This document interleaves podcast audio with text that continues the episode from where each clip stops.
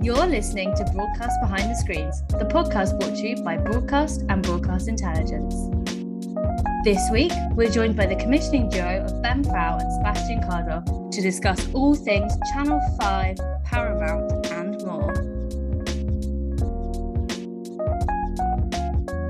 Hi everyone, and welcome back after a little halfway break. If in that time you've forgotten our names, I'm Heather Fallon, I'm a reporter at Broadcast.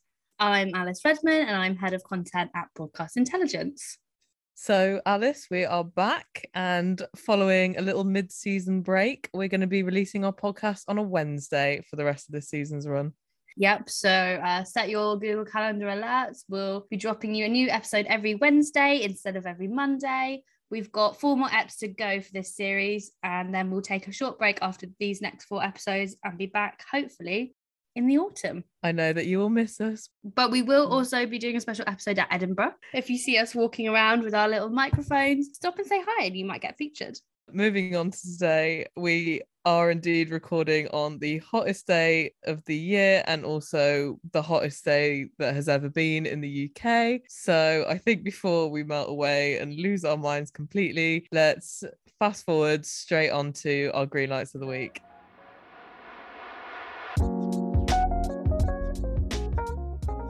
So my green light of the week is what I hope will make for a very juicy documentary, especially going on the back of Channel 4's privatisation, which is currently hanging in the balance with everything that's going on at the moment. I think if you are in the UK, you should be aware that Boris Johnson has recently resigned and there is currently a leadership debate going on, all of which could have massive implications for Channel 4 privatisation. It's very interesting times. But on the back of that, 72 Films is making a documentary. It's currently got the working title of Boris, and it's a 4-part series about his rise and his fall with kind of archive footage, interviews, and I'm just a sucker for these documentaries. I think I was talking to you about, I loved the New Labour one on the BBC and the Thatcher one, and 72 have got a great track record, so I just think it'll be really good.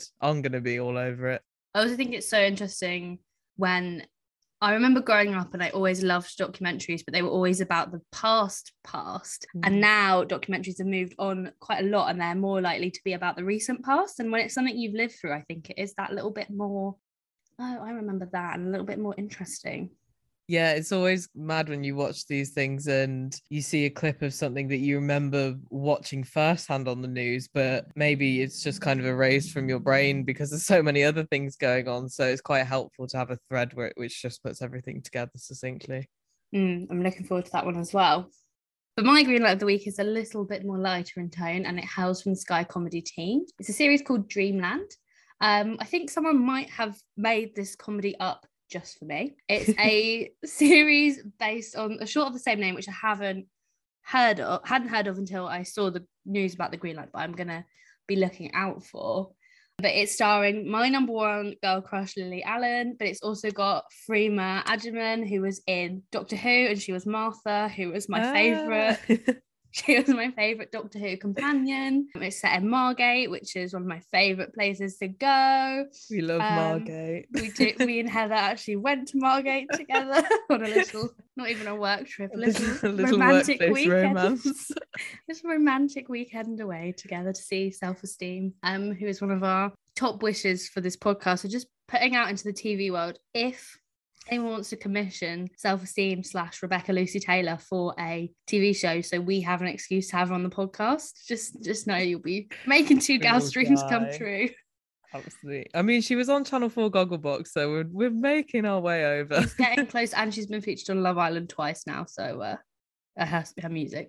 But anyway, back to Dreamland. It's also from Merman, and I love anything Merman do. Clelia Mountford and Shan Horgan are just great at tricky family dynamics. They're great at women-centric comedy. I think with Lily and Freema, I'm just so bloody excited for it. So yeah, I think someone sound great. I hadn't seen that on my radar, but I'm promptly going to log on to BI after this and have a look. As you should.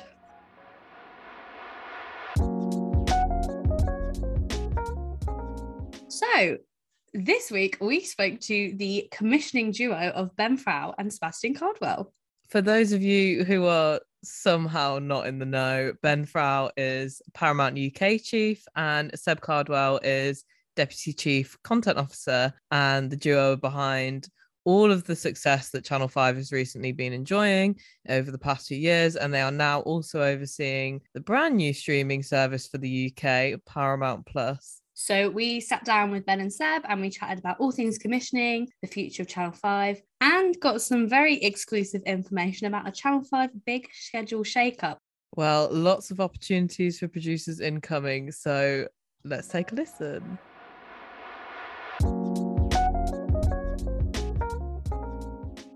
Hello, everyone. For this podcast, we are so thrilled to introduce Paramount UK chief Ben Frow and Deputy Chief Content Officer Seb Cardwell. Hello. Hello. Hi. Welcome to Broadcast Behind the Screens. It's so exciting to have you both. We kept joking that we're like the duo of Broadcast and you guys are the duo of Paramount, so we were like fitting for it to be a double interview. A meeting of the minds. Well, for any Broadcast listener, you guys don't need any introduction, but we thought that if anyone stumbled across this podcast or they need a little refresher, the first thing we could do is get you both to tell us what your roles are and what you guys have been up to over the past couple of months. Ben, maybe we'll start with you and then we'll jump to Seb. Well, I suppose I'm ultimately responsible for all the content across free-to-air, you know, Channel 5 and the digital channels, My Five, Pluto and Paramount Plus, commissioning, acquisitions, scheduling and marketing. You wouldn't know that a lot of the time. Certainly doesn't feel like that a lot of the time. But ultimately, I'm the one who has to try and hit the targets and be responsible for bringing in the money, making the right decisions, spending the money in the right way, etc., and most importantly, taking overall responsibility for success, failure, or otherwise. Seb does most of the work. Well, my role is to do what Ben tells me to do, which I don't always do, but I do sometimes, and then other times I might disagree, and then, you know, stuff happens. So I work under Ben. I mean, we work together on all sorts of different parts of the businesses. So, we do Week to Press together, which is where we all get together and decide, what's going to go into the schedule. We go through lists of ideas together. I also oversee drama, which is kind of slightly on its own at the moment because it's a newer genre for us. I work with Paul Tester, who's our new drama commissioner, and we look after all the scripted projects. But I also have a background in the digital channels, which are the smaller satellite channels. So I work very closely with the digital team over there. And I also work closely with our acquisitions team. But ultimately, it's all Ben's responsibility. So if it fails, it's his fault. The truth is, we bring very different things to the table, I think. And we work very closely with other people within the department. I mean, I sit out there, with the team. A lot of the decisions are made with a group of people all just having a conversation. It's very unhierarchical. I have an incredibly flat structure. I like to work directly with either a commissioner or with a scheduler. I don't like conversations being repeated down the line.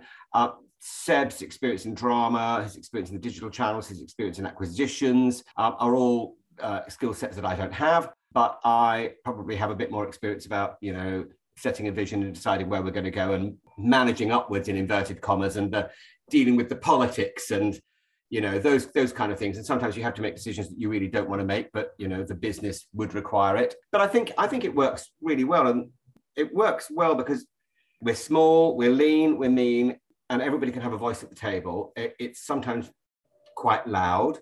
It's sometimes quite robust, the conversations, which is maybe why we've all been moved to the very end of the office. I did raise the point that if I'm the beating heart of the organisation and content is king, how come we're stuck in a very small dark corner? But I think it might be that we are quite a loud, robust, joyous, noisy, creative bunch of people who have a lot of fun and there are a lot of voices at the table with thoughts and ideas on how we can be the best we can be against the competition. And as kind of, the past 5 years have gone on. I mean, you're in such a different place, but still the same loud, noisy, creative bunch of people that you were when commissioning was maybe, dare I say, a little bit more simpler, when it was just kind of My Five, Channel 5, all the Channel 5 digital channels and things. And now you've got all the Paramount channels and you've got a big global streamer. How has that changed your roles day to day? Well, I mean, on the drama side, it's ramped up it's ramped up the number of decisions we have to make. I'd also say it's kind of ramped up the pressure of those decisions. Suddenly, you know, I think, you know, when we're doing a Channel 5 drama, there are obviously huge budgets for the Channel 5 schedule, but they're not massive outlays of finance for the business, which is obviously, you know, made up of all sorts of different companies, and they're used to dealing in kind of multi-million dollar productions. And then suddenly you're doing Paramount Plus, and then you're looking at a show and figures come in and it's like, $4, $5, $6, $7 million an hour, and it's like, wow, you know, we can't afford to mess this up. You know, this has really got to land. So I think the pressure of the decision is maybe slightly changed, but I don't know. Ultimately, though, I still think it's the same thing. I still think you're trying to find shows for an audience. This time, they're trying to pay for it rather than, you know, the bums on seats approach that we take on free TV. And, you know, we're still trying to fuel the machine that is our SVOD, and we're still just trying to do what we were doing. I mean, it's not hugely different to what we do in free TV. But when you're dealing with a global streamer, there are more people involved and there are more opinions. So the purity and the clarity of just doing free-to-air, Channel 5 and the digital channels where, you know, I made a decision, we just got on with it, and we were completely left alone to do what we wanted to do, as long as we delivered success.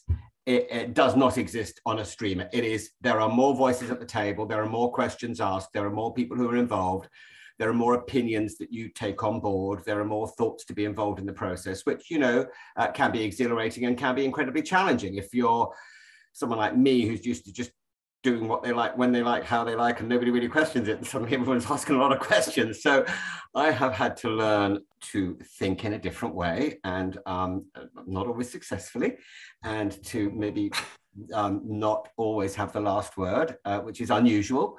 And certainly when I would say for the dramas, the global dramas are much more complicated than the pure UK drama, although drama is never as easy as doing factual, I would say. So there are nuances there, but at the end of the day, as Seb said, you know, content is content, and I think I speak for us both and the rest of the department when I say that we apply the same thinking to content, whether it's for a digital channel, a free-to-air channel, a streamer, or whatever. It is, who is it for? Why would they watch it? Will it engage? Do we believe in it for our customer, our audience, our subscriber? Because the one thing that does undermine everything we do is that it's not about us. It's not about our CV. It is about the people out there. And wanting the people, the audiences to come, whether it's to free-to-air or whether it's to a streamer. So we always put the audience first. And you're speaking about how you're kind of measuring success. When you look at Paramount Plus versus Channel 5, how do you measure success on Paramount Plus, especially when it comes to originals? Will you be looking at subscriber count, subscriber growth? Are you looking at series completion rates?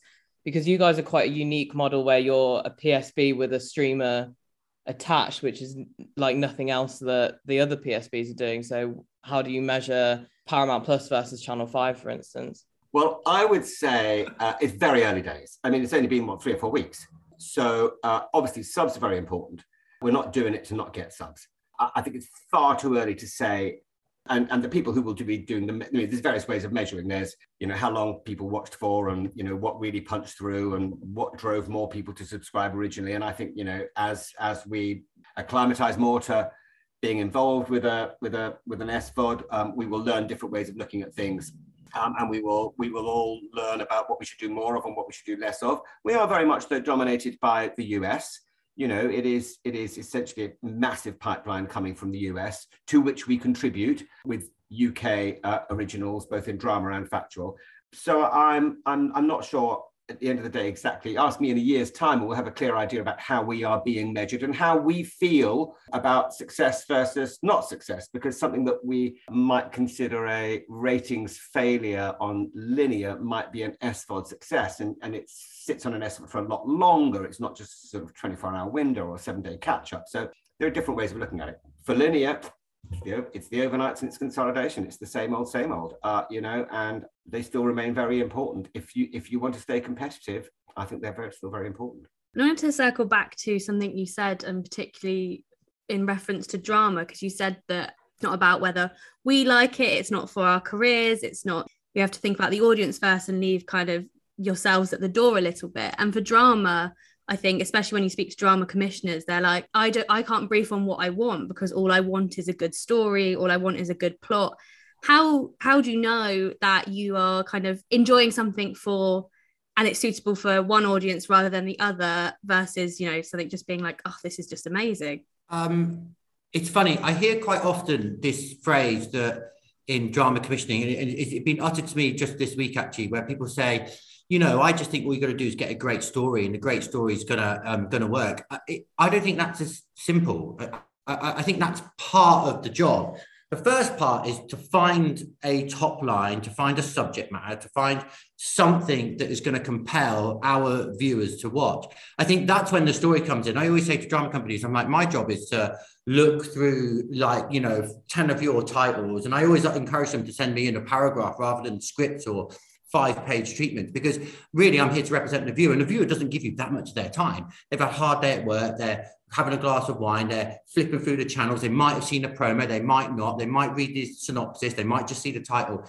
I do think that's probably the single biggest difference maybe between how we commission, and I don't know, because I don't know the ways that other channels or platforms commission, but I sense from my conversation that is maybe unique to us, is that we're always thinking in terms of that top line. And that comes from, I think, the way that Ben commissions on Bachelor, certainly the way that I've learned to commission. You get them in, and then you work really hard to keep them. And that's where casting, character, narrative, plot, making sure that our cliffhangers across the break and each episode's really strong. That's when it all works. Just as important as Paramount Plus is your core remit of Channel 5. And you guys have been making some really big plays in daytime. You've really shook up the schedule there with these big 80-part orders. Neighbours is going. It feels like there's a big period of change happening on Channel 5. So I'd love to get into that and how you're balancing having all these new plays, but also keeping those big staples like your Bargain Brits. I often think that daytime is underappreciated. It is the foundation of the schedule. If you have a strong daytime, it does enable you to do so much in peak, and it can help prevent disaster. For years, we haven't invested in daytime. We've utilised secondary content brilliantly, but there are a couple of things that we wanted to do. We've always wanted to make the news an hour. We've always felt that a half an hour news bulletin at 5:30 was problematical. So we finally decided to do that, and Ofcom agreed to that, which was great. So we could invest more in news and make it 5 to 6. Then there was, of course, the Neighbours decision. And in a way, we wanted to make changes to daytime and look at it and refresh it. And then we were sort of forced to as well. The truth about doing, big orders is that daytime is as much about people's lifestyle and what they do when, and it becomes part of their routine. When do I have a cup of tea? When do I have a piece of cake? When do I take a nap? When do I go out and do my shopping? And you mess with daytime at your peril. So far, the news has done well. The extension to Jeremy Vine has done well. Putting Bargain Brits in the Sun, which is a primetime show, into 4 p.m. has done well. But you know what? If you're going to do a daytime order, you've got to do at least 4, 5, 6 weeks worth of content. And in the end, we decided to just put our money onto a few things and roll the dice big. And I hope to God, I've got 80 hours of terrible programming sitting on a shelf that I can't forget. I'm going to have a daytime program mountain. Do you remember the butter mountain? I could have a daytime program mountain. That said, we're very good at utilizing content across the schedule. There's always 7 o'clock, there's 6 o'clock, there's weekend daytime. So we've always got our mind as to how we can utilize content effectively and make sure that, given our tight budgets, we do try and make them wash their faces. We're really smart that way. So there are other places that we can play these key shows if they don't work in their ideal daytime slot. But the idea is to refresh daytime and keep daytime being a core engine driver of our success. Seb, would you agree? I would agree. And I would say that the bets that we've taken, I think are quite canny. We can see evidence of similar types of shows working elsewhere and also kind of on our channels. They don't feel too radical. They don't feel that too alienating for that audience who are potentially, out there and who would still watch us despite losing Neighbours. And also we have the TV movie, don't forget, the TV movie has been the kind of driver of audiences in the afternoon on Channel 5 for years and years and years. Now, it may be that we have to do a little bit of work on our TV movies because they'll lose the inheritance that they get from Neighbours. But again, it's something that we're talking about and working on as well. It's potentially an opportunity, losing Neighbours as well, because actually what we can do is we can stack similar shows and try and bring the audience down. We can hopefully hold on to viewers. What you generally find with the soaps is that soap viewers, especially the Australian soap viewers, they come in just for Neighbours and then they sometimes quite often leave again. So if we can kind of stack 2 or 3 hours of a similar type of show, which our competitors do all the time, whether it's game shows on one channel or holiday shows on another channel very close to us, we can replicate that success. So there's an opportunity there. Yeah, please don't lose the afternoon movies. My grandma would be very sad. And her favourite Christmas afternoon movies is like our big thing. And we're going to really rely on them this year because the World Cup's in November. So if anything was, good enough to get us out of that tricky situation, it's got to be Christmas afternoon movies. Touch wood. I would have positioned that slightly differently, Seb. I'd have said, and we're lucky to be able to offer a wonderful alternative to those viewers who don't want to watch football in daytime with some lovely Christmas movies. So if you don't like football, I would ask you to watch Channel 5, where we will providing wonderful alternative programming. Yes, absolutely. Probably starting late October, knowing us. Yeah, we tend to start a week earlier every year, depending on how bad the ratings have been. Yeah. Amazing. And obviously you're famously throughout the industry, a small, nimble, quick team, good to answer, good to speak to, but you've added all of this extra Paramount Plus commissioning onto your remits. How are you splitting time? Are you finding that you're having to say, like, today's a Channel 5 day, today's a Paramount day? Are you kind of taking it as it comes? I don't know if there's what would you say? I don't know if there's a percentage. I think we just react to what needs to be done. We shift and then we probably move across to, it's almost like putting out fires. You're spinning plates, and when one of the plates starts to wobble, you've suddenly got to quickly dash across and start trying to prop that up again.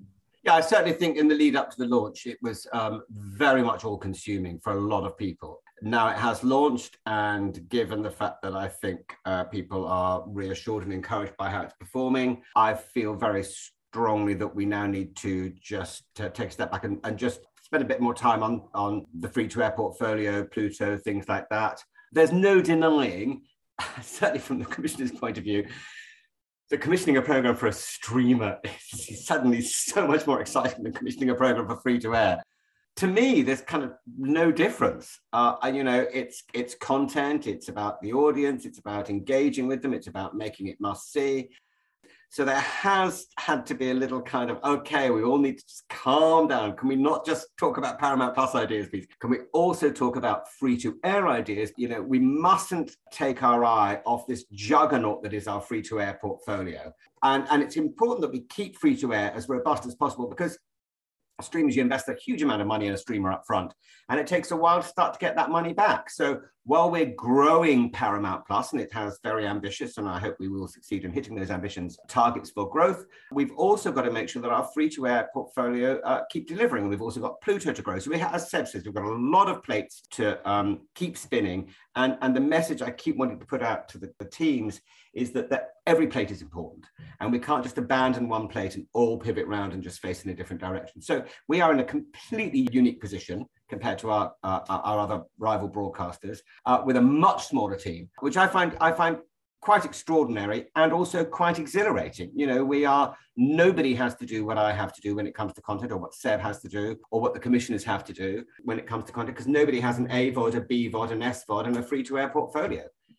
We are unique people in the broadcasting ecosystem with unique jobs, and less people than anybody else. But so far, we're doing it pretty well. I was just going to ask if there's any areas, because you've got so many plots to cover at the moment. Are there any genres? Are there any slots, for instance, that you're particularly keen to focus on now that things are kind of starting to settle with Paramount? Are you really like, we desperately need another factual series, or where's the gaps now? So Seb, why don't you tell them about 48 hours ago we decided we need a schedule shake-up, and we literally have culled about 20 series. So, so this is an example of how we work, really. Schedule shake-up. It's got a bit of like oomph to it, hasn't it? So this is Channel 5. So you know, there's no denying that free TV, you know, not just us but across all channels, is struggling at the moment. Whilst the shares are amazing, volumes are like significantly down, and you kind of fear that it's only going to get worse. And we were kind of looking at the schedule, and obviously all of our attention's been on Paramount Plus, and we've kind of shifted back to Channel 5. And we're just kind of saying, you know, we've lost a little bit of spark. We're in desperate need of freshening up our returnable, especially at 9 p.m. 9 p.m, you know, finding a 9 p.m. returnable show is like incredibly difficult at the moment. So so I suggested we do a schedule shake-up. We've got the schedulers in the room, and basically we're going to go through the schedule. And if a show wasn't performing, if it wasn't delivering on one of the things it needs to deliver on, which is either, you know, providing ratings in its slot, or maybe it has increased utility because it could play on one of the digital channels, or maybe it does a job on My Five. If it wasn't, you know, hitting at least one or two of those kind of, you know, asks, then we're going to kill it. We're going to cull the show because we need to do something to force ourselves into finding the next batch of returning shows. And then also it was about looking at the schedule. And sometimes we're good in that we shift the days around. And if something's feeling a little bit tired, we might spot an opportunity on another day, and we can, or in a different time slot, and we can take a show and we can breathe it back to life by putting it somewhere else. So it began as that, and then it just kind of ended into a session where we killed loads of shows, basically. So apologies to anyone who's going to get an email soon. Yeah, it's you know, but also it's so boring just recommissioning the same old shows. And if we're feeling kind of like not very excited, not very inspired, why should we expect viewers to feel differently?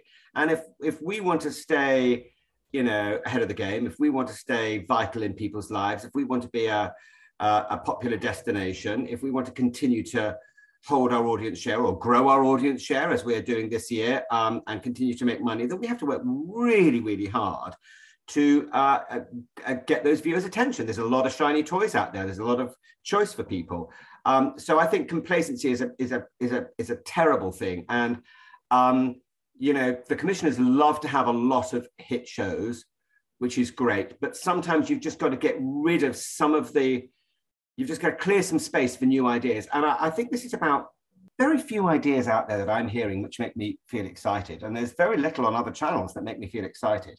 And I think part of the thinking behind this is if we force ourselves into a situation where we have these holes, we are going to have to make some decisions, and we're going to have to try new things, and they won't always work.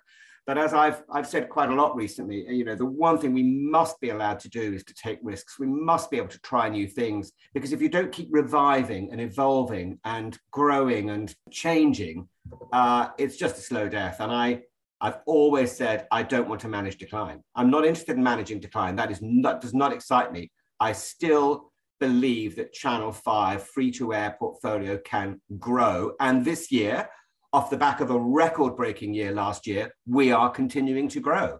But we do that because we are rigorous about every single program title. And as a group of people, we work so hard on where are we playing it and why are we playing it, and is it an alternative, and how do we promote it, and who is it for, and why are they going to watch it, etc. And it's a slight obsession of mine, because if we're going to go down, let's go down all guns blazing. I cannot bear the idea of going down and failing because we simply couldn't be bothered, or it was just, you know, one decision too many to make. So I do kind of rely on everybody to marshal their wits and arm themselves up on a Tuesday at 5:00 to make that week's press meeting as vibrant and as effective as it possibly can be. And of course, it all comes back to what is the content? You know, if you've got the content, you can have a fair fight. If you haven't got the content, you might as well just roll over. So yeah. You have to be very brave to do that as well, because I mean, I think a lot of commissioners would be very hesitant to cut what is a reliably popular show in favour of shaking up the new. But it's a balance, isn't it? Because you were asking about new genres, and I think one of the things we do need is new genres. Look, we have a lot of successful medical shows, we have a lot of successful police shows, you know, we've got a variety of, a hugely successful variety of celebrity travel-led shows, etc., etc. And it's interesting, you know, you find a hit show, like, you know, I can't remember what our first medical show was, probably, you know, Casualty 24-7, and then, you know, and then we did A&E After Dark, and then we did Critical Condition. It's great, and you sort of build up a sort of portfolio, and then you kind of go, okay, enough, you can't just do another one of those. And success can breed paralysis, and success can just make you keep adding on, you know, sometimes you keep adding on extensions to the house, and actually, you know, in the end of the day, it just stops working, and you kind of go, yeah, I need to knock the whole house down, and it just builds from scratch. So yeah, it is brave, but it's also necessary, because if we don't do it, and we don't do it in a sort of controlled environment kind of way, all we will be doing is managing decline. And we know that one or two big shows can transform a schedule, transform a platform, transform a channel, and lead you in a whole new direction that can keep you alive and vibrant for, you know, months and years ahead. So are there any genres in particular that you're looking to lean into now with this big shakeup? For instance, would you consider doing an entertainment show? Would that be something that you would look at now? Or is it still new spaces within well-established genres? I don't think we do an entertainment show. I feel like we've gone down that route, and it worked for a bit, but, you know, it's difficult and it's expensive. And it's not like drama where you can offset the risk by, you know, deficit financing and tax credits and things like that. So I think that would be difficult. I mean, in terms of new genres, it's really difficult. We've talked about doing a game show, where it may happen, it may not happen. We've talked about how we appeal to more men. I don't think we've been particularly prescriptive. I mean, we've only just shaken up the schedule. If I'm being really honest. I mean, we haven't really thought it through, you know, to that great extent. Slightly. Let's just say we've created an enormous problem, and we don't have an answer to the problem we've created yet. This is kind of seat of your pants kind of time of stuff, I guess.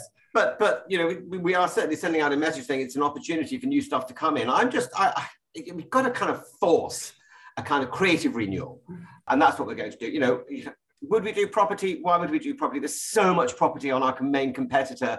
It's kind of like it's wall-to-wall property. It's heart-sinking. It probably isn't entertainment, but you know, look, there may be a new sort of cross-genre. Let's be creative. Let's try and be brave. And who knows? You know, look, maybe there'll be a big drama series that comes into prime time during the week that will shift us. And you know, it just takes one move, and suddenly you're going in a new direction. So again, talk to us in a year's time, and we'll be able to go, well, we did this and it didn't work, or we did that and it did work, or we did that and this is what it led to. That's assuming that we're both still in jobs, because we could have been fired because we cancelled a load of shows and didn't have an answer. Hugely, the big summer shake-up just backfired. And I'm just aware of timings, but if anyone, say, just to start wrapping up, if anyone is listening and they're like, yep, I think I've got it, I think I've got what you guys need, what pitching advice would you give to them? Like, what works well when it lands in your inbox, and what do you see and you think, why did you do that? Okay, well, I'm just going to, you have got to understand the broadcaster that you're pitching to. You know, there's no point in plucking an idea out of thin air or going to the bottom drawer and pulling out some old ideas from 1975 that may have no relevance to where we are now, or more importantly, who we are now, who Channel 5 and who the free-to-air portfolio and who Paramount Plus are now. Please, I'm going to try, hopefully do more about this in my Edinburgh controller session. If you look at Channel 5, what works, what doesn't work? If you get the ratings, look at the ratings. Where are we scoring? Where are we not scoring? Find a solution. I keep saying to people, if you were in my job, what would you schedule at 9:00 on a Friday? If you were in my job, what do you think would be the answer at 7:00 on a Saturday, and why? Think like a broadcaster, because what we need from the production community are ideas that solve problems for us, of which we now have many because we've just shaken up the schedule and killed a whole load of shows. So we've made a challenging situation much worse for ourselves. We do come up with a lot of ideas, and we come up with a lot of ideas because we look at our schedule and we go, Wednesday at 8 o'clock, what would you play up against Double Coronation Street and X, Y, and Z? Friday at 9 o'clock up against Gogglebox, Sunday night at 8 o'clock up against Antiques Roadshow, and who are the available audience? Who's watching that? Who's left to watch this? So that would be my big piece of advice. Don't pitch anything unless you've really thought about why would that play on Channel 5? Who is it for and what problem will it solve? What about you, Seb?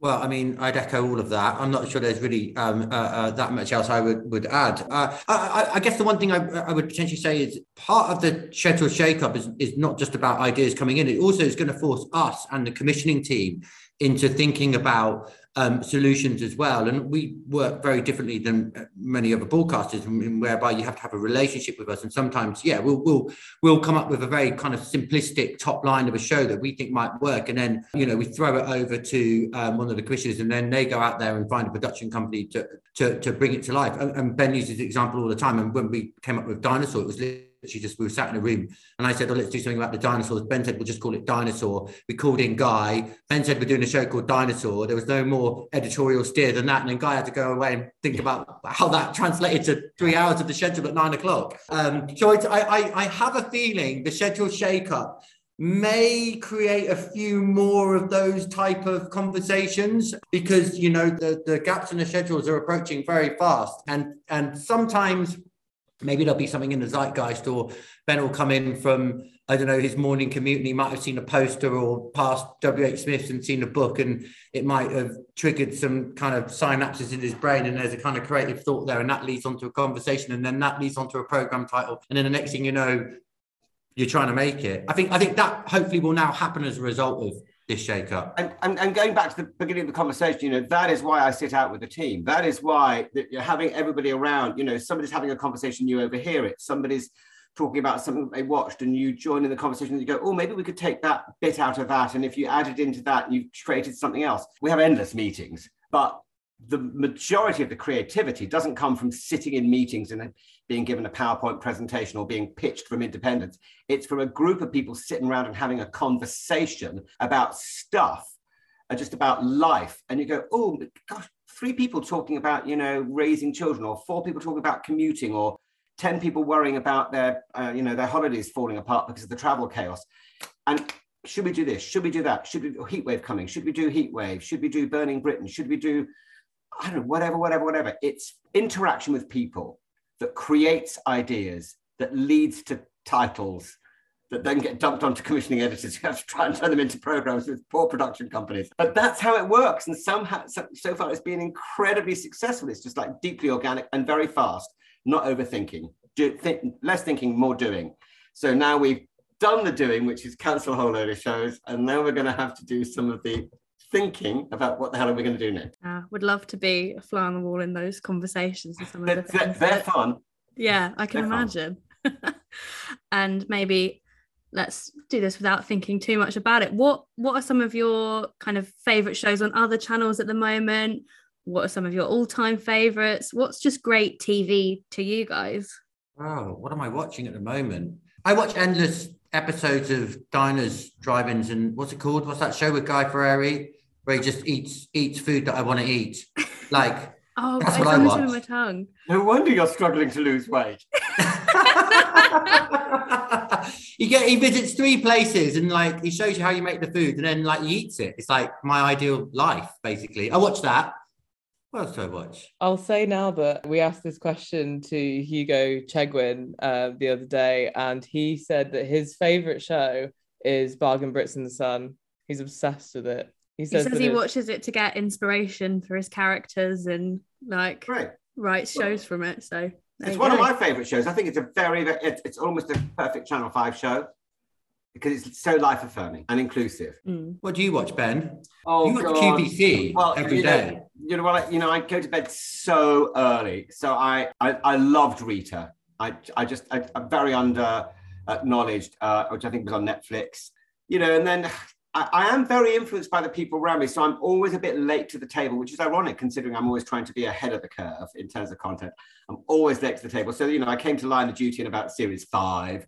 And then, you know, I finally cottoned on to Sex Education after everybody had watched it. I dip in and out a lot, but I have got that terrible thing that a lot of the public have, which is you watch one episode and then you don't go back for more. You watch an episode of something else and you don't go back for more. So there's a lot of on your watch list, continue watching looking back 2 or 3 years. And then, of course, you know, I suppose being in television, I don't know, I sort of dip in and out a lot. Mm. I tell you what I never do. I never watch Channel 4 ever on principle. And actually, I get kind of cross with anybody in my team who I hear is watching the competition. I actually did watch Channel 4 for the first time in a long time last night. I watched Location. So I thought that's a great show. That's your show, so I feel that's okay. Yeah, you're okay to watch that show. Yeah, my wife made me watch it. Okay, that's okay. Yeah. That's okay. I was just watch that show because I consider that my show. I was just about to make the joke. We just hired a new reporter and she was like, how do you guys keep up with the show? And we were like, watch Gogglebox, and you know, everything that's going on. Well, clearly. I couldn't, because it'd be like a knife in my heart, because it's such a great show, and it just hurt me too much. So I'm aware of it, and I you know, Jay was a genius to commission it, and it is a game-changing show. But it would just ruin my Friday evenings to be tortured at somebody else's success. Yeah, something like that. Fantastic. We're wrapping up now, but I really feel an urge to let you guys know that something that has tied me and Alice together for a long time. So I cover Channel 5 now for broadcast, and Alice did previously, is we have a bit of a long-running saga that every time Eggheads has received a commission, we do a series of puns afterwards. So I'm going to beg you now to continue to recommission Eggheads so that we can continue to think up more jokes. As long as it's rating, we'll continue to do that. You know, like, if things are working, we'll keep them. We're not stupid. We're not going to throw the baby out with the bathwater. And I think, actually, Eggheads did brilliantly yesterday. I mean, yesterday was a terrific day. That was a repeat, wasn't it? And it was over 300,000 viewers. Amazing. If only all our repeats did that well. So are these egg-related puns that you make every time there's an article about Egghead? Yes. Yeah. I can't remember. So the first one was into a tweet. Channel 5 poaches Eggheads. Oh yeah. Ooh, okay. What was the next one? It's a cracking good watch. Oh, Channel 5 scrambles for more Eggheads. Okay. I went for 12 Yard Crack's third series of Eggheads. Very good. And then as the overall title, it was 12 Yard whips up for more Eggheads. Lovely. So yeah, we'll get thinking of our not very many yolks in Eggheads. Yeah, good one. Yeah. Yeah, I tweeted that we were over-egging it. Very good. You know, Seb, we should commission 24 episodes and then you can commission 2 dozen. Yeah, very good. Channel 5 commissions dozens of Eggheads. I'm liking this game. 12 Yard are going to be very grateful that we just land them a bonus 24 episode. Yeah. And as long as their show keeps working, we will keep commissioning it. Wow, amazing. That's probably a perfect place to wrap up. So thank you both so much for chatting with us. Pleasure. Very nice to meet you both. And to any suppliers out there, please send your scheduling solutions to the commissioning editor you have the best relationship with, because we've got a lot of holes in next year's schedule. You heard it here first. Yeah, that's so exciting. Thanks so much, guys. It was an absolute pleasure. And you. Yeah. Take care. Pleasure. Thank you. Bye. Amazing. Bye.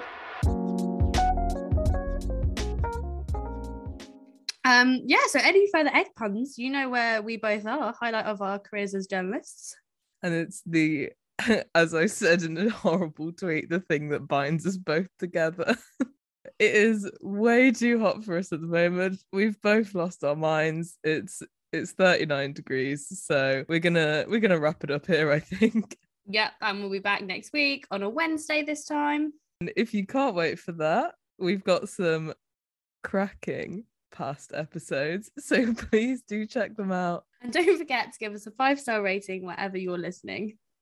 Thanks so much, and see you next week. Hopefully it's colder next week. Bye. Bye.